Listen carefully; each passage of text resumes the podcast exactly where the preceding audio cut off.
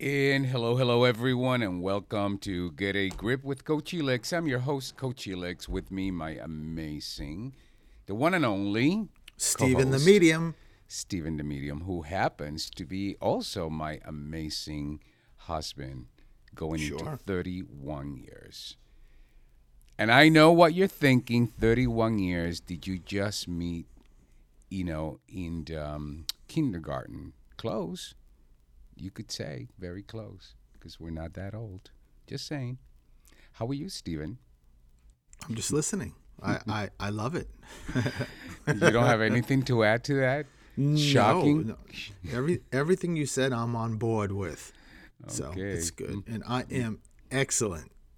Mark, can you put that one on the record? Everything I say, he's on board with. I didn't say that. That's exactly what you just said. So. That's on the record going forward. So, Stephen, how are you? I'm excellent. Yes. So what makes you excellent? What are you up to? What has been going on? We've been up to a lot of stuff. Yes. Last week we had your show, which was really amazing. Stephen joins WARA every last Friday of every month. And last Friday was his turn to take on the show, and it was an amazing show. Get a spirit. Get a spirit. That's actually another could potentially be another name for yet another show.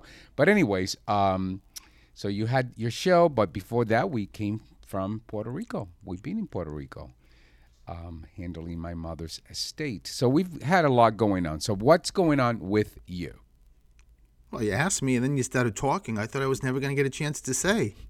Just saying. Now you know how I feel. See what I go through? Yeah. Now you know how I feel. Okay, go ahead. Well, last week was wonderful. I love doing Through the Static. And, for like 4+ years, I did it every week. And so now that I get a chance to do it at the end of the month is a great thing. Exactly. What you said, Elix. I'm working on a project for both of us, and it is interesting, exciting, a lot of work. So, but I just love how everything is coming together and can't wait for the end result. And, last Sunday, you came with me because I did a group event at someone's home, which was amazing. A mediumship event, and I think there was 11 people. 11 or 12 people, something like that. Yes, something like that, right? And it was like the greatest group of people. It was some siblings. There's a family of the siblings of one of 9. Not all 9 were there, but I think 5 were there, and then some friends and I think cousins. But I'm bringing it up because this was the coolest thing. And I love the fact that you're with me, Elix, because you get to witness this. I'm about halfway through. They're on this big sectional in the living room, and I'm about halfway through. And I asked, I'm reading this, one of the siblings, the youngest of 9, and I'm reading her, and I said to her, behind you are 3 kids. And they're like jumping up and down, and they're really excited, and I know they're connected to you. And I said, I keep hearing Michael. And she freaked out because growing up, because she was the youngest, and there were a couple of years between her and the next youngest, or next oldest rather. So she knows she had a lot of time by herself. So she had these 3 and she's telling the group, she had these 3 imaginary friends, and she named all 3 of them, 2 girls and a boy, and the boy's name was Michael, that she named. And she's like getting so excited, and does that mean that they were real? I knew they were real. And of course, all the siblings knew their names because she used to share that with everybody into adulthood, right, Elix? Mm-hmm. And just talking about... Where did they go, and were they real? It was incredible. It was my first validation for somebody that when you're younger and you have these imaginary friends, more often than not, they're not in your mind, you're actually seeing spirit. You're seeing kids. So when she was younger, she can't, as that age, you can't filter and you can't decipher between. You probably know it's different, but it's no big deal. It's friends, it's kids, right? So whether you can physically see them or see them in your mind's eye, they're there. They get to play with you, and that was pretty amazing, was it not? I think so. But I think anyone listening to that story can relate, because as children, I can't imagine anyone that didn't have imaginary children. I mean, imaginary friends. I had them. And I think, just like you said, when we're kids, children don't have the filter that adults have, where as adults, we're like, oh, no, that's not possible. And we look to justify, things because we don't believe it's possible. That's the filter. Children don't have that.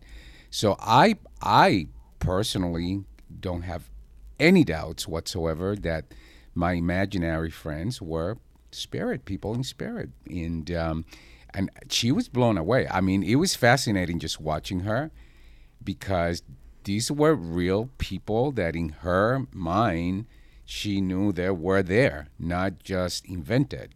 So that was pretty amazing, Stephen. I love how she looked at all her siblings spread across the room. They're looking back in awe, yeah. What? But I think, a lot of kids have imaginary friends, but I don't think the majority of kids turning into adults either. I don't think the majority of people name imaginary friends to the level she did. And I also think that because once you get into school and the filters start coming down and start changing your perception, those sort of most memories sort of leave. They may not be gone, but it's not something that you live as an adult and have with you, like in a very close section of your memory. So I think she's the minority, but I just love the fact that she felt it. So clearly she's very connected, and that validation was pretty amazing. So you just don't know what is coming out in these readings, right? Yeah. I mean, that's what it's all about. That whole group was very connected. But Stephen, talk about the other reading that you recently had in your office in person, and it was the first time that you experienced something like that, because that was fascinating also. Oh, this was yesterday that I was in my office, and I had a day of readings, and I brought this mom and daughter in, and as I went out, because I have like usually 15 minutes in between readings, and I have to sort of get mentally prepared for the new people coming in and get rid of the other spirits that I just finished with. So I go to the door, I open it up, and it's a mom and daughter. They come walking in, and as they're walking in first, I see a woman behind them walking, but she's sort of walking slowly. This is in spirit. So when I sat down, and I'm getting the phone, my iPhone ready, because I record it, the audio of part of it. So I'm recording it, and I am simultaneously speaking to this woman, because she's like midway in the floor, and my office is pretty big. And I said, so I'm assuming you're first. I said, so who are you? As I'm setting up the audio, and she puts her hand to her, this is in spirit, puts her hand into her finger into her mouth, shh, and I'm was kind of surprised. I had never heard that from spirit. I'm like, why? And then I heard somebody say, she actually said, I'm here, but I don't want them to know that I'm necessarily here. So I'm like, oh my God, where do I even go with that? So I guess I'm not saying anything. I start the reading up, and a grandmother comes through, not this woman, but a grandmother comes through, and almost immediately she outed her. So I had no choice. I said, I got to tell you something. And I told her what I just explained, right now about the woman walking behind. And I said, I don't know if this is another grandmother, if this is like an in-law. I said, but she's here. But she said not to let you know she's here. But your other loved ones in spirit are saying, tell you guys she's here. And then the mother and daughter mouths dropped and looked at me and said, on the drive here, they asked this particular person, and I'm not going to tell you what family member it is, not to come into the reading. Specifically, do not come into the reading. And of course, I didn't know that. That was amazing. Incredible. Yeah. I would amazing. I would say That is amazing. Stephen, if people are listening and they're wondering, because you do have some in-person appointments in your office for those who are local to Massachusetts here. But if they're listening and saying, oh, I didn't know that you do groups, what are your guidelines to do a group? Because I know you don't do just groups for everyone. So what are the guidelines? Well, number one, when I walk in, you compliment me for about the first minute. What I'm wearing, he'll remind you. How my hair looks. Don't you worry. You don't even have to worry about that, because if you don't compliment it, he'll bring it up. He will absolutely bring it up. Like, are you gonna say something about my hair or my pants or my shoes? So move on, Betty. Next. Move along, Betty. Everything is on my website, but just in a nutshell, for me to travel, I do no matter what kind of, whether it's an individual, 2, 3, 4, 5, in my office, all of them, right? But if I'm going to travel to somebody's home, it has to be a minimum of 10 people with a maximum up to 20 people so that everybody gets read. So it has to be a minimum of 10 people, and you don't necessarily have to have 10 people, but the fee is based on 10 people, because I just get like I'm overloaded with emails. Can you come to my home? There's going to be 3 of us. There's going to be 4 of us. And it just time-wise, I can't. I would be traveling so much. So those are pretty much the guidelines. But other than that, it's just me getting there. And if it's a really long distance, like say if I have to go to New Hampshire, then I will definitely tack on or add on a higher fee just because of the transportation expenses. Yeah, yes. but usually it's if it's close enough, it's the same fee. But everything is listed on my website. You can. But the good thing, go ahead. Sorry, I was going to say you can submit a form. You can submit a form if you like, how many, a particular date if that's available. So, but there's ton of information on my website. So okay, well, I was going to say that it's worth it, because when you do a group, those small groups, everyone gets a reading. So everyone does. But you know what, Elix? There's a lot of people, because I think I mentioned a couple of weeks ago I did someone from Peru. So there's people obviously that need the Zoom feature because they're not physically here. And Zoom is exactly the same as being in front of me physically. So there's no difference. It's not like the connection of energy is a little bit less because, I don't have you in front of me in person. It doesn't really matter. And to end that subject matter on a completely different subject matter, I just want to say hi, Jillian. Our good friend Jillian is listening. Hi, yes. Jillian. Well, hi, Jillian. Yeah, your friend, because, clearly she favors you versus me. Just saying, we can go on. She's our friend. Mm-hmm. She's our friend. Mm-hmm. You're the one that gets the extra soup or the extra salad or the extra whatever. So, anyways, moving right along. It's time. Today we have an amazing show. We have a friend and colleague back. She's been on the show before, Deborah Horowitz. And today we are going to talk a really amazing subject, a subject I love, about authenticity, being real, genuine, and you. And honestly, Stephen, as you and I both know, if you're not being authentic in this world, that's like the foundation for living a thriving life. You got to be authentic. So we're going to talk about authenticity. What does that mean? What does that mean to you? And how to practice being authentic, being real, being that genuine you all the time. So we're going to take a small break, and when we come back, we are going to be joined by Deborah Horowitz. We'll be right back. Well, hello, everyone, and welcome back to Get a Grip with Coach Elix. I'm your host, Coach Elix. With me, my amazing co-host, Stephen Frederick. Stephen the Medium, who also happened to be my amazing husband. And today we have an amazing guest, somebody who's been with us before and is joining us again. She's a friend, a colleague, Deborah Horowitz, who is a consultant, a clinical training specialist, transformational leadership expert. She's a multifaceted visionary leader and strategist with over 2 decades of progressive experience driving clinical psychoeducation, business, and training initiatives. And today, she's joining us, and we're talking about authenticity, being real, genuine, and being you. Hello, welcome, Deborah. Hello, Horowitz. Guys. How are you? Hi, I'm wonderful. Thank you so much for having me again. I really, really enjoy hearing the two of you and all the things that you're up to. All the crazy? It's life. That's the way it goes, right? That's one of the things about life is, and how we behave. That's right. And Deborah, since the last time that you were part of the show, I know that you recently launched your new business, the Sunstone Evolutionary Coaching.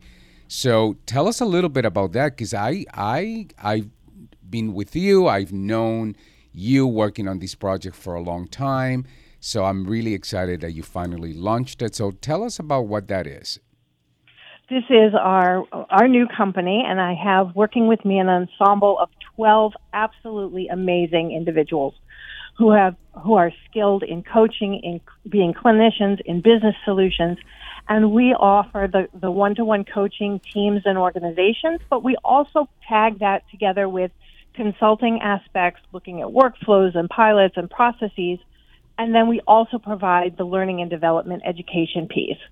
So it really is this well-rounded ability to offer services that we can then directly tailor to the customer. And it's been an amazing journey, and I've met so many wonderful people along the way. And the website is sunstone-coaching.com. Check it out and send us an email. We're up and going. Beautiful. Deborah, Sunstone, what's the name? Where's that name coming from? So we called it Sunstone Evolutionary Coaching and Consulting. Sunstone, because that is an ancient way that the Vikings used to be able to navigate their ships in cloudy weather. Now, if you're here in Massachusetts, we're in cloudy weather at day 11. When you can't see the stars, you can use this stone that will help navigate. So it's really about finding your way, finding your direction, and then this evolutionary process, which is you're not just doing tick boxes. You're not making just surface changes. There's a transformative process that our clients are involved in with us so that they own sustainable solutions for themselves. Wow, that's wonderful. And honestly, it's part of our human experience to navigate through cloudy weather. That's part of life. So that's really wonderful, Deborah. And today we wanted to talk about authenticity, being real, genuine, being you. And I know being authentic or authenticity is one of those most misused words. Why do you think that is, and how do you define authenticity, Deborah? I think authentic has been misused, and people do not know what are the actual components to being authentic. And so when we think about that, we see, products advertised as authentics, but they're knockoffs, right? We see AI that is somehow still just slightly off, that seems to look like us, but there's something not quite right with it yet. And so we also see people using it in a wounding way to others, such as, well, I'm authentic. I have to tell you this truth, right? And that's not what authenticity really means. Authenticity means that you have these 4 components that during which you are both consistent, persistent, and insistent. Okay? So for words and actions, how consistent are you? Do your words and your actions align? Do you walk the walk? Right? Mm. These are the people who say what they mean and mean what they say. It's not that they say something to you and then say something else elsewhere and have a different presentation. And while we all have different facets and the ability to be flexible, this value of ours stays with us regardless of where we are. Mm. Is it persistent? Does my presentation, is it stable over time?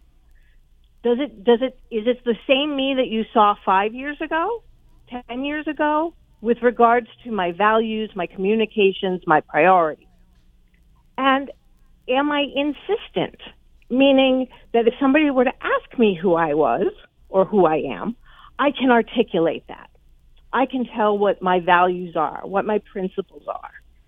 So when we're talking about being authentic, it's a combination of skills and states that help us then figure out who we can trust. And that's really the key here, right? Authenticity is about building trust and maintaining trust. And so being vulnerable is important. Can I be vulnerable with you? Can I show you my flaws and imperfections, or do I want to sweep them under the rug? Do I don't want to know what my other friends did during the day or that they knew about me? Am I selectively honest, right? Honesty, when it's hard, when it's difficult, when it's not pretty, is a sign of authenticity. So those are the beginning stages of it. Yeah, let me ask you though, because you did say, you know, at the beginning that oftentimes, and I can't remember exactly how you framed it, but, you know, we say we're being authentic, but oftentimes authenticity can be hurtful. Our authenticity can be hurtful towards others. But how do you reconcile somebody who wants to be honest and open, and they call that being authentic, but that honesty may hurt someone else? How do you reconcile that? So when we're thinking about the people who are using authenticity and honesty as a tool, it's selectively honest. It isn't that they're inauthentic by having a tough conversation or a difficult conversation, but they're selectively honest, and they offer it as more wounding rather than as constructive feedback. It feels hurtful. The intent is hurtful, and it lands, and the impact is very different. If you think about all of us who have ever gotten an apology that wasn't, have you had one of those, right? Of course, what makes an apology not an apology? How it lands for the other person. How it lands, but also that the person giving the apology, right, the words and the deeds don't match up. I'm so sorry that you, putting the onus on the person that they've hurt, I wouldn't have to do this if you didn't do something else, right? Mm-hmm. They repeat the behavior again, even when corrected, and you tell them how it lands. Right? Yeah. They're forced or coerced in their tone of voice. So people can play at being authentic in very destructive ways. And we see this a lot with what we call narcissism today. That's where you see this destructive force. Yeah, and that can't, I mean, for those of you listening, you know, this is something that can play an important role in relationships. You know, whether it's a relationship with your husband or wife or significant other, relationship with children, relationship with colleagues. Because what you're talking about, Deborah, those conversations where we're sort of being selectively authentic often land as hurtful for someone else. Yeah. And they create more conflict than unity, if you will. Absolutely. And we've also come across people who it feels like what they're saying, they're in a production number, like they should be on stage. You get a sense that they're playing a role, and that underneath that mask, there is a lacking of substance. I sometimes call it all fluff and no stuff. Mm-hmm. And so that is another cue to us that those individuals are not trustworthy, that they perhaps might not be reliable or responsible. Yeah. Go ahead. No, Deborah, I honestly, that to me is one of the things that I hone in a lot, because when I'm in relationships with anyone, right? I'm often paying attention to how the conversation lands for me, and oftentimes there's when the talk doesn't match the walk. And you know that feeling, right? When somebody's saying the right thing, but it just doesn't land for you somehow. Something is missing, and you can't quite tell what it is. Sometimes that gives me pause, because that then leads me to say, what's missing here? Mm-hmm. The presence of which would make a difference in this conversation. You get what I'm saying? Oh, absolutely. It causes a lot of confusion on the part of the person in that conversation with the person being inauthentic, right? Yeah. Because you don't know what you're going to get given the situation, because it can change that way so quickly. And it does. It impacts our ability then to create intimacy, to create these bonds that we so desperately want, and social connection with people. And it's interesting, too, that those who use authenticity as a tool rather than as it being a part of who they are as people, they have a lot of charisma. Mm. If you look at some of the biggest industry leaders, the biggest actors and actresses, the biggest in anything, right? They often have charisma. Charisma isn't the same thing as authenticity. Making people attracted to you doesn't make you authentic. Yeah. It makes people attractive to you for a reason. And you know what, Deborah? We do need to take a small break. Let us take a small break. I have plenty of other questions to ask you about authenticity. So hang in there. We'll be right back. You got it. And hello, everyone. Welcome back to Get a Grip with Coach Elix. I'm your host, Coach Elix. With me, my amazing co-host. You forgot? Stephen Frederick. Sometimes I forget, but you don't let me forget. But also, we have an amazing guest, our friend and colleague, Deborah Horowitz, who is now the founder of Sunstone Coaching and... Deborah, you better help me with this one. I want to get it right. Sunstone Evolutionary Coaching and Consulting. Beautiful. I didn't want to. Say it the wrong way. But Deborah is talking today. We're having an amazing conversation about authenticity, what it means, being real, being genuine, being you. And I love what you were saying previously, Deborah. One thing that I highlighted as soon as you said it, because it's so, so, so, so true. So if you're listening, you got to get the distinction. And Deborah, I want you to tell people the distinction. What's the difference?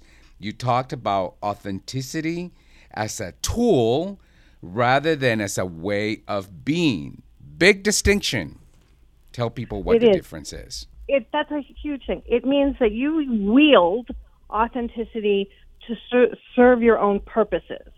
It becomes an instrument with which you manipulate others rather than an actual depiction of who you are to the world. And that's how people get confused, because these individuals are very glib and charismatic, and to some extent can hone in on another's vulnerabilities and exploit that. Mm. And that isn't what we're talking about when we think about the state of being, who I am. And to your point, having worked with you, the way that we think about that is you discuss this concept of responsibility. Mm-hmm. How do we show up in any conversation? We can't control the other person's part in it, but we can determine how we show up. And are we transparent? Are we direct? Are we respectful?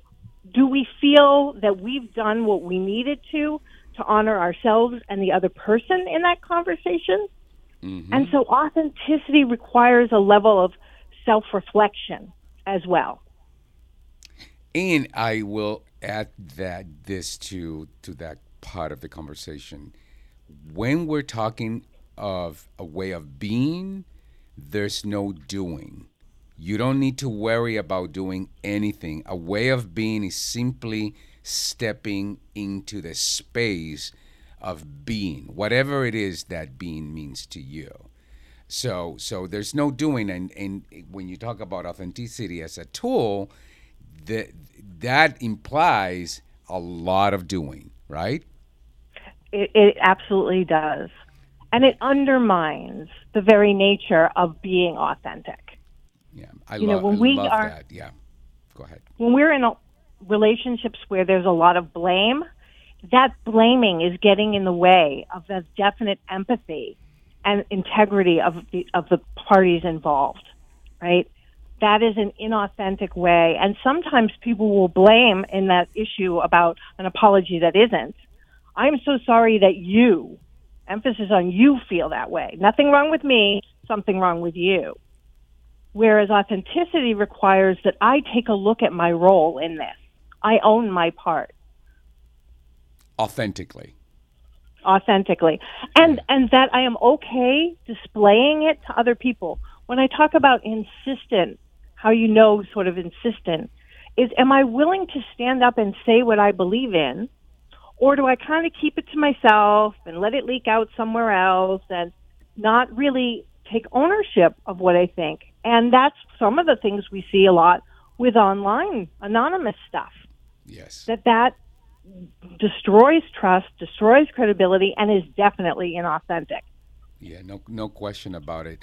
Deborah, is authenticity a learnable skill? Because I wonder if our listeners are, as we often do as human beings, saying, well, I'm not this way, or I'm not that way. And what that implies is I don't have the skill, I don't know how to, because I don't have that personality type. So is authenticity a learnable skill?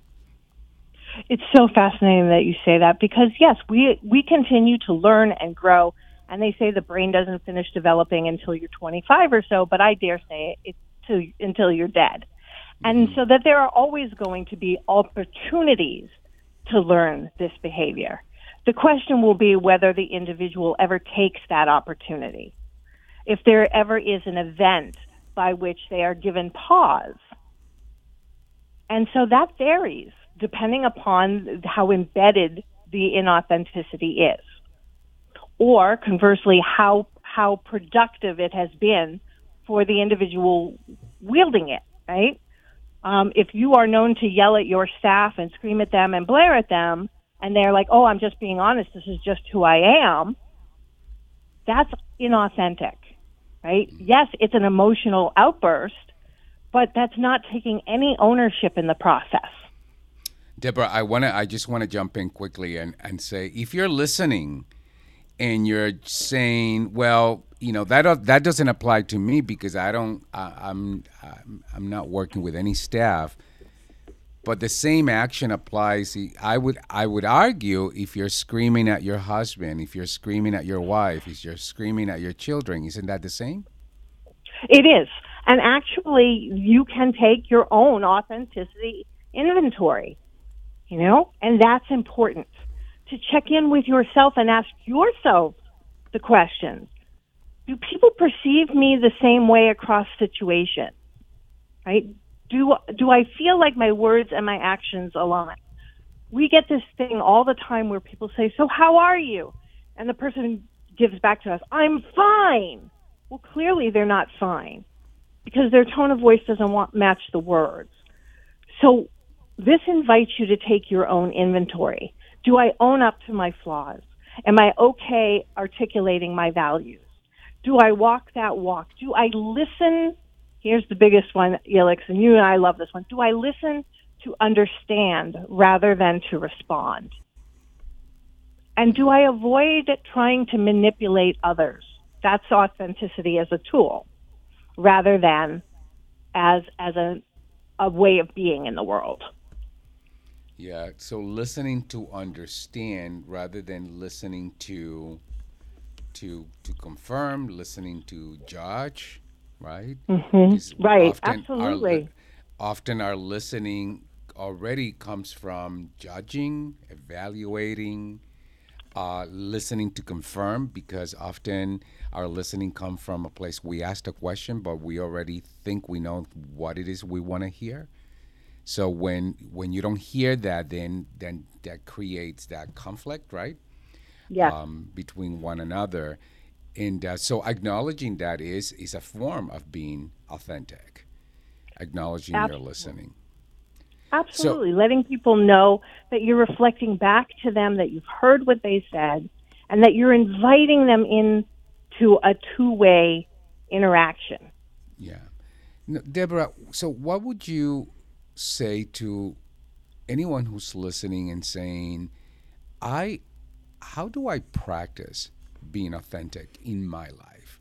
What would you tell them? What is that, like, 2-3 things that they could do that would put them in that space of practicing being authentic in their lives? What would you say? I say a couple of things. The listening piece is most important.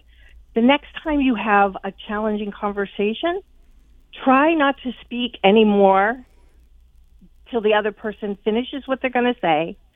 Don't interrupt. And then instead of responding back with some kind of countermeasure, say, I heard you say this. Is that correct?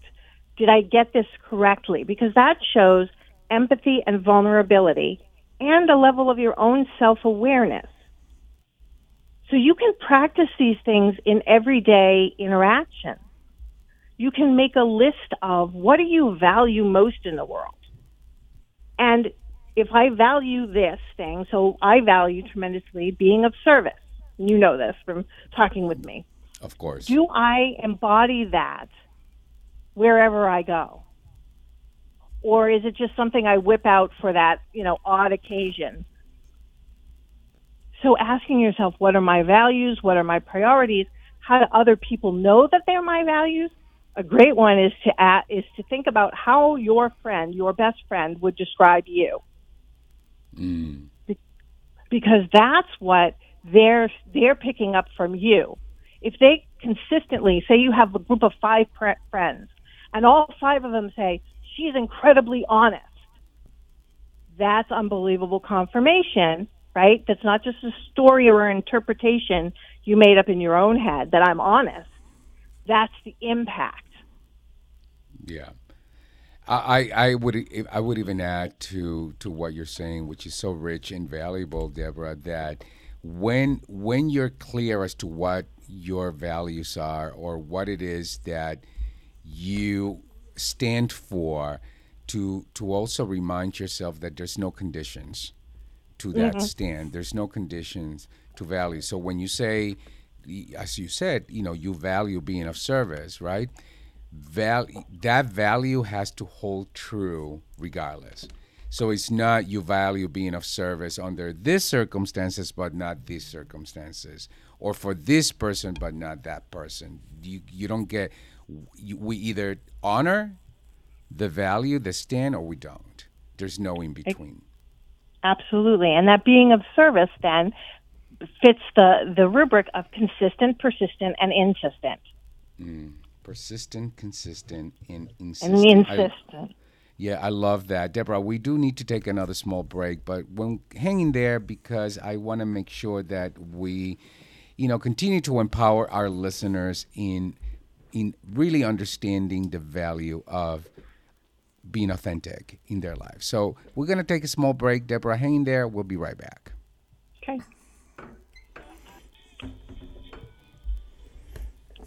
And hello, everyone, and welcome back to Get a Grip with Coach Elix. I'm your host, Coach Elix. With me, my amazing co-host, Stephen is here. Stephen the Medium is in the house, and we're talking to the amazing friend, colleague, Deborah Horowitz, who is the founder of Sunstone Evolutionary Coaching in Consulting. I got it right this time, Deborah. Yes, you did. And we're talking about authenticity, being real, being genuine, being you. And Stephen, you have something you want to add. I do. Hi, Deborah. Hey, how are you? I'm good. One of the things that I wanted just to listen to was, because this is both your wheelhouses, right? It's what you both do. listening to this, and I'm sure a lot of the audience is doing the same, I could feel my life was the same way of being inauthentic for so many reasons, starting with my dad taking his life and whatnot.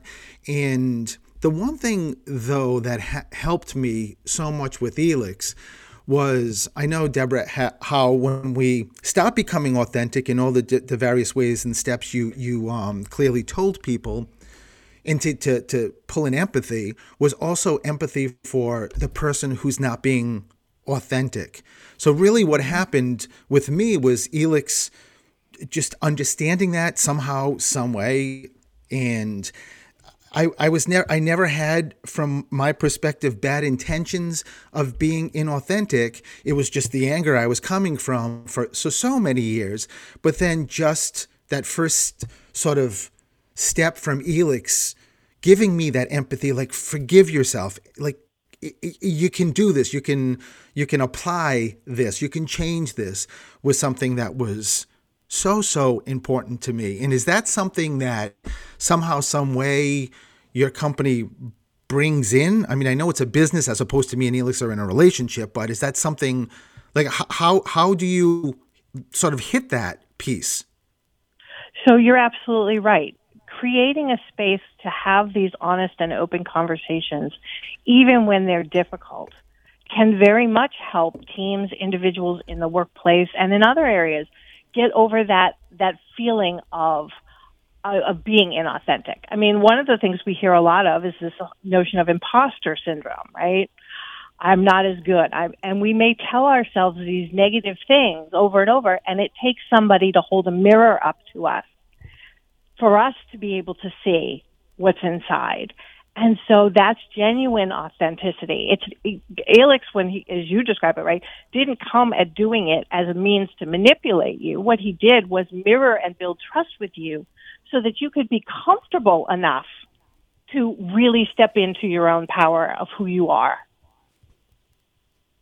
It was definitely, yeah. I mean, and I always knew it was nothing about being manipulative. It just, it really was the piece I needed just to start the thought process, just start, like, maybe pulling myself out of, taking myself out of my body and sort of recapturing or revisiting in an argument or so and start, like, dissecting it. It really was helpful. I agree. And, you know, mentors, therapists, friends, coaches, we help provide that mirror and a path to begin those journeys on, which is so important. But one of the things I know that you'll appreciate, Stephen, is what you've always said, which is the universe loves abundance. And when people are genuinely authentic, they draw people who are authentic to them. And when somebody who is inauthentic comes toward them, then they're putting up appropriate boundaries. So what's wonderful about being so genuine is you get to be connected with other people who are that genuine, that passionate, that builds on and sustains us in much better ways than our being inauthentic does. That's really wonderful. It's really surrounding yourself by... Stephen, you and I talk about not in the realm of authenticity, but in the realm of, you know, positivity. You know, we seek like-minded people. Yes. You know, so I would imagine this is the same. Deborah, there's a question from somebody in the live stream, and the question is from Sandra. Is authenticity the same or equal sincerity? Not necessarily, particularly because people can seem extremely sincere when they lie, right? Yes. And so while sincerity is a part of authenticity, it's not sufficient. It's not a replacement. And people who are inauthentic but use sincerity or the mask of, the appearance of sincerity, are doing it from a very different place. Wow. That is a good nugget to keep in mind. authenticity is not the same as sincerity. It's important to be sincere, but it's not the same as being authentic. It's really one, right. It is not just a feeling state. It's a behavior. It's over time. It's consistent. Other people recognize it. So it can be part of, but not sufficient for the whole thing. Wow. So, Deborah, we are reaching the top of the hour, and I want to give you the platform to just really share with our listeners, you know, what would you like the golden nugget for them to take away with Be Today regarding being authentic? I would want them to take away with the fact that being authentic is in your best interest. And it is something that will bring you connections that might not otherwise be made without it. So it's really foundational. It's not an option for people who want to have these really meaningful purpose, mission connected with other people, aspects of their lives. And you can do this. You can learn how to do it. You can have people help you how to do it, like coming in and having us come into your workplace, or one-to-one coaching to give you some of the tools. But what really takes the most of is the willingness to risk it. And that's what I hope your listeners take away, that it really is the risk that is worth it. Yeah. You got to be, this is one of those things that you got to practice the art of getting comfortable with the uncomfortable, because oftentimes that being authentic may feel uncomfortable, but it's necessary. Yes. And we learn through doing. So we have to practice. If we want new behaviors, new visions, new beliefs to stick, then we have to repeatedly practice them, and we have to check in and test, well, how is it going? That is so, so very true. So, tell people, Deborah, if they want to learn more about your work and they want to connect with you and your team, how can they do that? So you can go to our website, sunstone-coaching.com, and right up at the top, you'll see a Get in Contact with Us button, and you can send us an email, and we can begin to have a connection on how we can help you with whatever challenges you're having. And the website, I can attest to this, it's a beautiful website, and you have a beautiful video, one of you specifically, where people can actually get to see you talk the work that you do. That's right. Yes. Right on the front page, there's an icon with a logo. You can hear why we developed the way we did, what our passions are, the things that we can help you with, and then you can explore. And I invite people to check us out. Well, that is awesome. And Deborah, I am so happy that you are back and you have an open invitation to keep coming back. And I know we may have some of your team members join us as guests. But thank you for joining us. Thank you for everything that you do. And I'm excited to be able to do this again in the very near future. Oh, Elix, thank you so much. It was my pleasure. And Stephen, as always, so nice to hear from you, too. Same here. And with that, we've reached the top of the hour. Stephen, how can people get a hold of you? Stephen the Medium. Stephen. Everywhere. In the sky, on the ground, just everywhere. Stephen the Medium. Website, social media. You just find me. Yeah. You just authentically find Stephen the Medium. Stephen, this was a really awesome conversation. I really appreciate Deborah listening and understanding better what authenticity is. And you can find me at Coach Elix anywhere, also in the sky, probably next to Stephen. So if you see Steelix, that's us, the two of us. Mine's first. You're always first, Stephen. So with that said, have a wonderful weekend, everyone. Don't forget, right after us is the amazing Mark. Mark's Jukebox. Stephen, can you say? Mark's Jukebox. It's an amazing show from 2 to 4, and he does 50s, 60s, 70s, and 80s music. And what I love about Mark is that he also just gives you these tidbits of information and, you know, periodically or about the artist. And it's a great, great show. it is. And, you know, maybe, who knows, maybe he'll even throw in a little Christmas music here and there. So if we're lucky. Yeah, I don't think so. I don't think so. But anyways, have a wonderful weekend. Stay tuned for Mark's Jukebox coming up next. And thank you, everyone. Thank you, Mark. Bye.